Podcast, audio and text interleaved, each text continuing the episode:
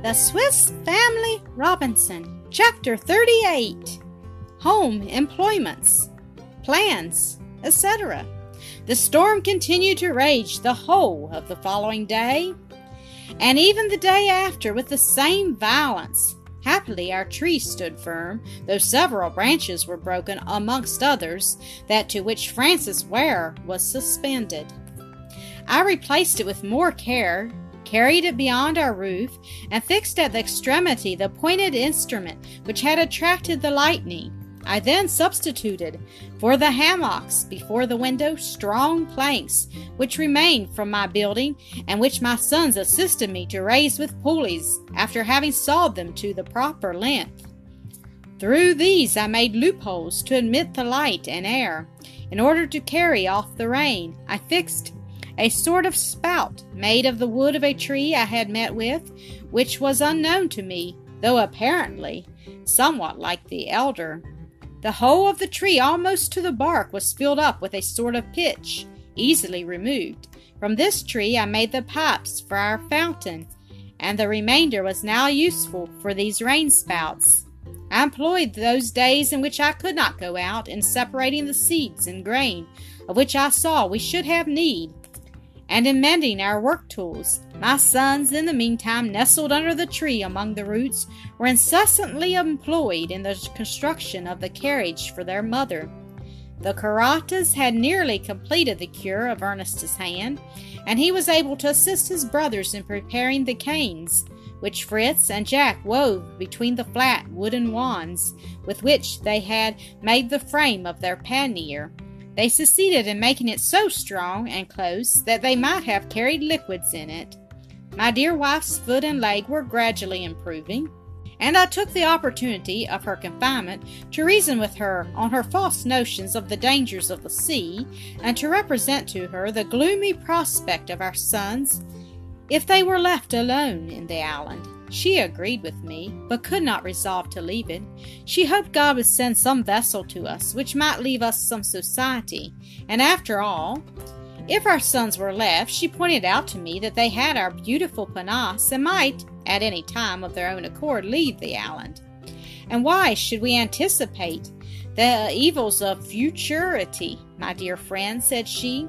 Let us think only of the present I am anxious now to know if the storm has spared my fine kitchen garden.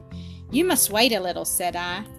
I am as uneasy as you for my maize plantations, my sugar canes, and my cornfields.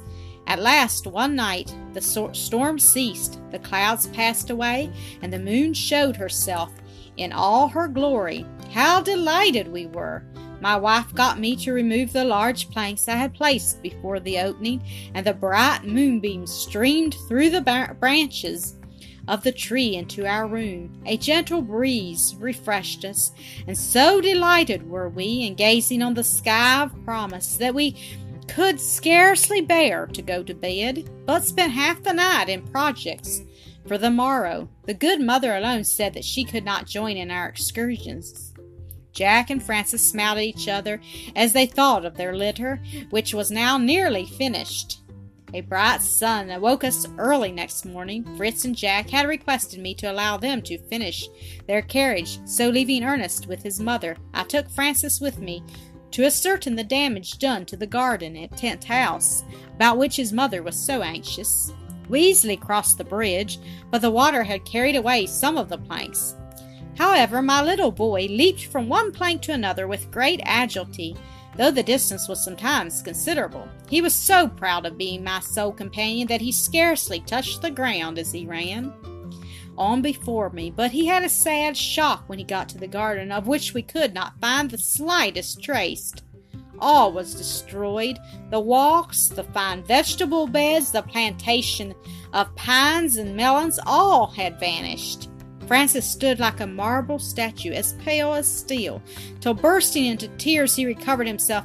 Oh, my good mother, said he, what will she say when she hears of this misfortune? But she need not know it, father, added he, after a pause. It would distress her too much, and if you and my brothers will help me, we will repair the damage before she can walk. The plants may not be so large, but the earth is moist and they will grow quickly, and I will work hard in order to get it in order. I embraced my dear boy and promised him this should be our first work. I feared we should have many disasters to repair, but a child of 12 years old gave me an example of resignation and courage. We agreed to come next day to begin our labor, for the garden was too well situated for me to abandon it. It was on a gentle declivity at the foot of the rocks, which sheltered it from the north winds, and was conveniently protected from the cascade, I resolved to add a sort of bank or terrace to protect it from the violent rains, and Francis was so pleased with the idea that he began to gather the large stones which were scattered over the garden and to carry them to the place where I wished to build my terrace. He would have worked all day if I would have allowed him, but I wanted to look after my young plantations, my sugar canes, and my fields, and after the destruction I had just witnessed, I had everything to fear. I proceeded to the avenue of fruit trees that led to Tent House and was agreeably surprised. All were half bowed to the ground, as well as the bamboos that supported them, but few were torn up. And I saw that my sons and I, with the labor of two or three days, could restore them. Some of them had already begun to bear fruit, but all was destroyed for this year. This was, however, a trifling loss compared with what I had anticipated, for having no more plants of European fruits, I could not have replaced them. Besides having resolved to inhabit Tent House, at present entirely, being there defended from storms, it was absolutely necessary to contrive some protection from the heat. My new plantations afforded little shade yet, and I trembled to propose to my wife to come and inhabit these burning rocks. Francis was gathering some of the beautiful unknown flowers of the island for his mother, and when he had formed his nosegay, bringing it to me, See, father, said he, how the rain has refreshed these flowers. I wish it would rain still. It is so dreadfully hot here. Oh, if we had but a little shade. That is just what I was thinking of, my dear, said I. We shall have shade enough when my trees are grown, but in the meantime, time, father, said Francis, I will tell you what you must do. You must make a very long, broad colonnade before our house, covered with cloth, and open before, so that mother may have air and shade at once.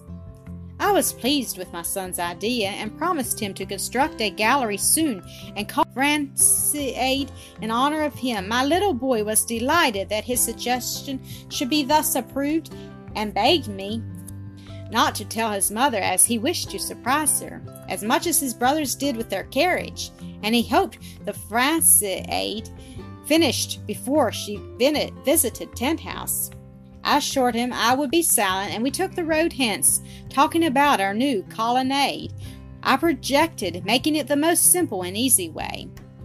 A row of strong bamboo canes planted at equal distances along the front of our house and united by a plank of wood at the top, cut into arches between the canes. Others I would place sloping from the rock, to which I would fasten them by iron cramps.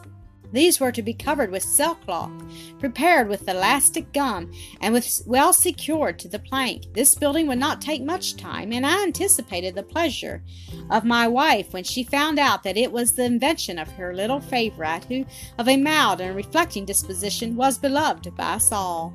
As we walked along, saving something approaching that Francis soon discovered was his brother's with, with their new carriage, and concluding that his mother occupied it, he hastened to meet them, lest they should proceed to the garden. But on our approach, we discovered that Ernest was in the litter, which was borne by the cow before, on which was Fritz was mounted, and by the ass behind, with Jack on it. Ernest declared the conveyance was so easy and delightful that he should often take his mother's place. I like that very much, said Jack. Then I will take care that we will harness the onager and the buffalo for you, and they will give you a pretty jolting, I promise you. The cow and ass are only for mother. Look, father, is it not complete? We wished to try it as soon as we finished it, so we got Ernest to occupy it while mother was asleep. Ernest declared it only wanted two cushions, one to sit upon the other to recline against to make it perfect, and though I could not help smiling at his love of ease, I encouraged the notion in order to delay my wife's excursion. till our plans were completed. I then put Francis into the carriage beside his brother, and ordering Fritz and Jack to proceed with their equipage to inspect our cornfields. I returned to my wife, who was still sleeping. On her awakening, I told her the garden and plantations would require a few days' labor to set them in order, and I should leave Ernest, who was not yet in condition to be a laborer, to nurse her and read to her.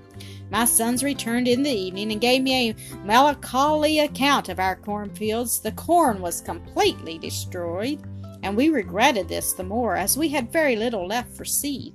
We had anticipated a feast of real breads, but we were obliged to give up all hope for this year and to content ourselves with our cakes of cassava and with potatoes. The maize had suffered less and might have been a resource for us, but that the large hard grain was so very difficult to reduce to flour fine enough for dough. Fritz often recurred to the necessity of building a mill near the cascade at Tent House, but this was not the work of a moment, and we had time to consider of it, for at present we had no corn to grind. As I found Francis had let his brothers into all our secrets, it was agreed that I, with Fritz, Jack, and Francis, should proceed to Tent House next morning. Francis desired to be of the party, that he might direct the laying out of the garden, he said with an important air, as he had been his mother's assistant on its formation. We arranged our bag of vegetable seeds, and having bathed my wife's foot with a simple embrocation, we offered our united prayers and retired to our beds to prepare ourselves for the toils of the next day.